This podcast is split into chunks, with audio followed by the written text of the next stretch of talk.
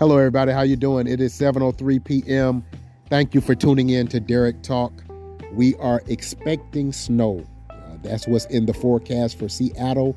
We had some light drizzles tonight, and it is cold. We're looking at about 28 degrees here in Seattle. 7:03 p.m. Thank you for tuning in to Derrick Talk.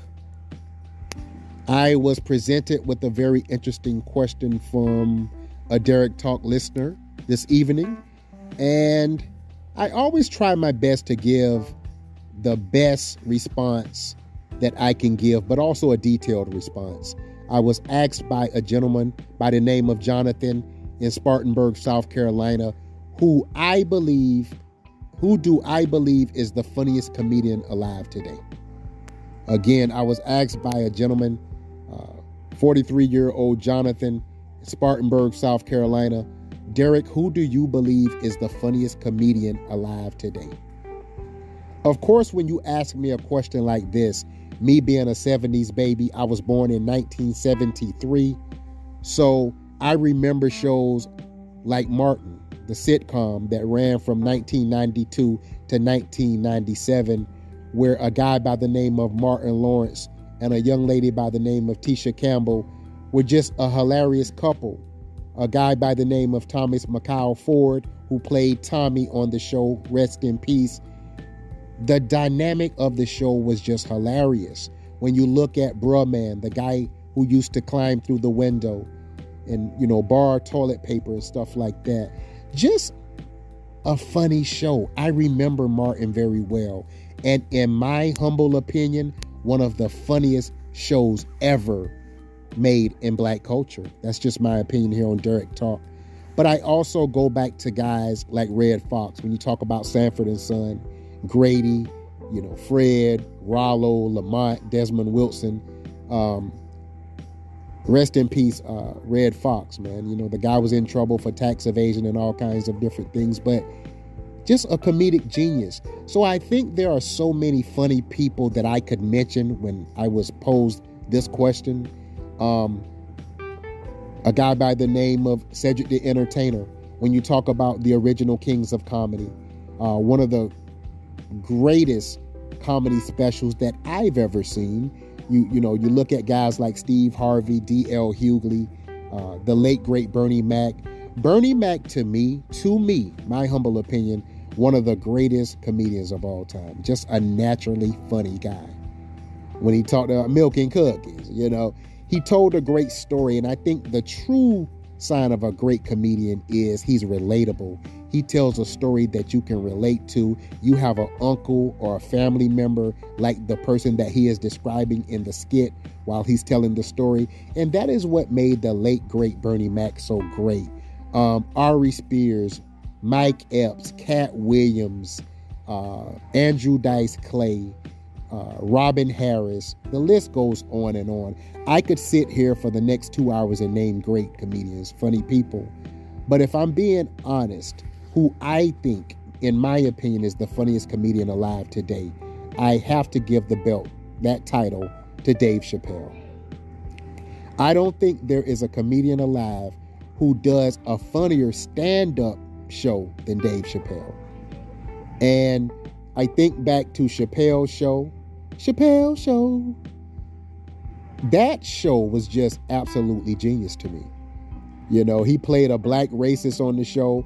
You know, the guy was like, I'm looking for Clayton Bigsby. And Dave Chappelle was like, look no further, fella, you found him. I mean, his voiceovers, his, his comedic skits, you know, his, you know, the stories that he told. Charlie Murphy, you know, slap, cold blooded. I mean, he just had a way of telling a story. He talked about, you know, the, the drug culture back in the 70s and he talked about guys like, you know, Charlie Murphy and, and Rick James. I'm Rick James, snitch. I'm Rick James, yeah. You know I'm saying? Excuse the exp- you know, the profanity, but that was what he said, you know. And Rick James like cocaine is a hell of a drug. I think Dave Chappelle, um, Bill Bellamy was saying that Dave Chappelle was actually raised by educated people. He didn't come from the streets. But you can tell that Dave Chappelle has been around the culture. He understands us as African American people. And he just he tells a great story. On his latest comedic special, um, he talked about the four times that he met O.J. Simpson, and all four times that he described him meeting O.J. Simpson was just hilarious. He said the last time that he met O.J. Simpson, uh, he was with Chris Tucker, and he said that OJ wanted to take a picture with him and Chris Tucker. And he was like, oh, no, no, no. My career is not at the level where it, where it could stand a picture with OJ Simpson. Like, he just, he, OJ, I mean, I'm sorry. Dave Chappelle is just a funny guy to me. He just is. And as far as if I'm matching him up to other comedians like, you know, Kevin Hart, I'm just going to have to give it to him because I think when you talk about longevity, um, all his Netflix specials have been successful. Chappelle Show, crazy successful. He actually declined an offer to do um, another season of Chappelle Show, where I think he was offered some insane amount of money, something like $20 million, and he declined. And he was asked by Oprah Winfrey why he turned down the money. And he said, Oprah, I felt like people were laughing at me, not with me. And after that, Dave Chappelle kind of went into seclusion a little bit. Like I think he went to Africa or I'm not sure where he went, but he just kind of got off the scene. He got out of the spotlight. But he came back in this latest comic special that he has done, just absolutely hilarious. I think the thing about a great comedian or, or being great in comedy, and this is just my opinion, you're either funny or you're not. I don't think you can really try to be funny.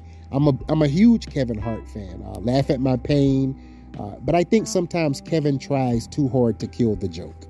I think I'm sorry, he tries too hard to nail the joke, and I think it looks forced sometimes. I've seen uh, Kevin Hart on you know Sway in the morning and stuff. He's funny, but he's not Dave Chappelle funny in my opinion. Um, I'm gonna tell you who else I think is funny. What's the guy's name? Uh, um, it'll come to me but he's the African guy. The guy I can't get jiggy with this uh, from Friday. He's funny as well. There are a lot of uh, funny people, but I think if I'm talking about who's done this the longest at the level that he has, I think I would have to give it to Dave Chappelle. Michael Blackson. Michael Blackson is a funny guy as well. I think he's just funny. He talks about, you know, coming from Africa to America, the adjustments that he has made and, and things like that. He talks about child support. Um, just a funny guy.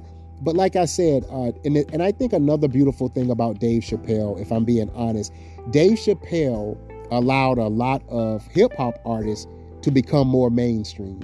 When you look at guys like Questlove, Method Man, Dave Chappelle brought these guys out before they had any real mainstream success. Because he's always been a huge fan of hip hop, and he always says that. He loves hip hop. So what Dave Chappelle did, he used his platform to give people like Method Man, Questlove, uh, Phife Dawg from Tribe Called Quest. He gave these guys a platform to display their music, and I think he he kind of changed the dynamic in hip hop. So I'm going to give Dave Chappelle the legendary status here on Derrick Talk. I'm going to give this young man his flowers while he can still smell them.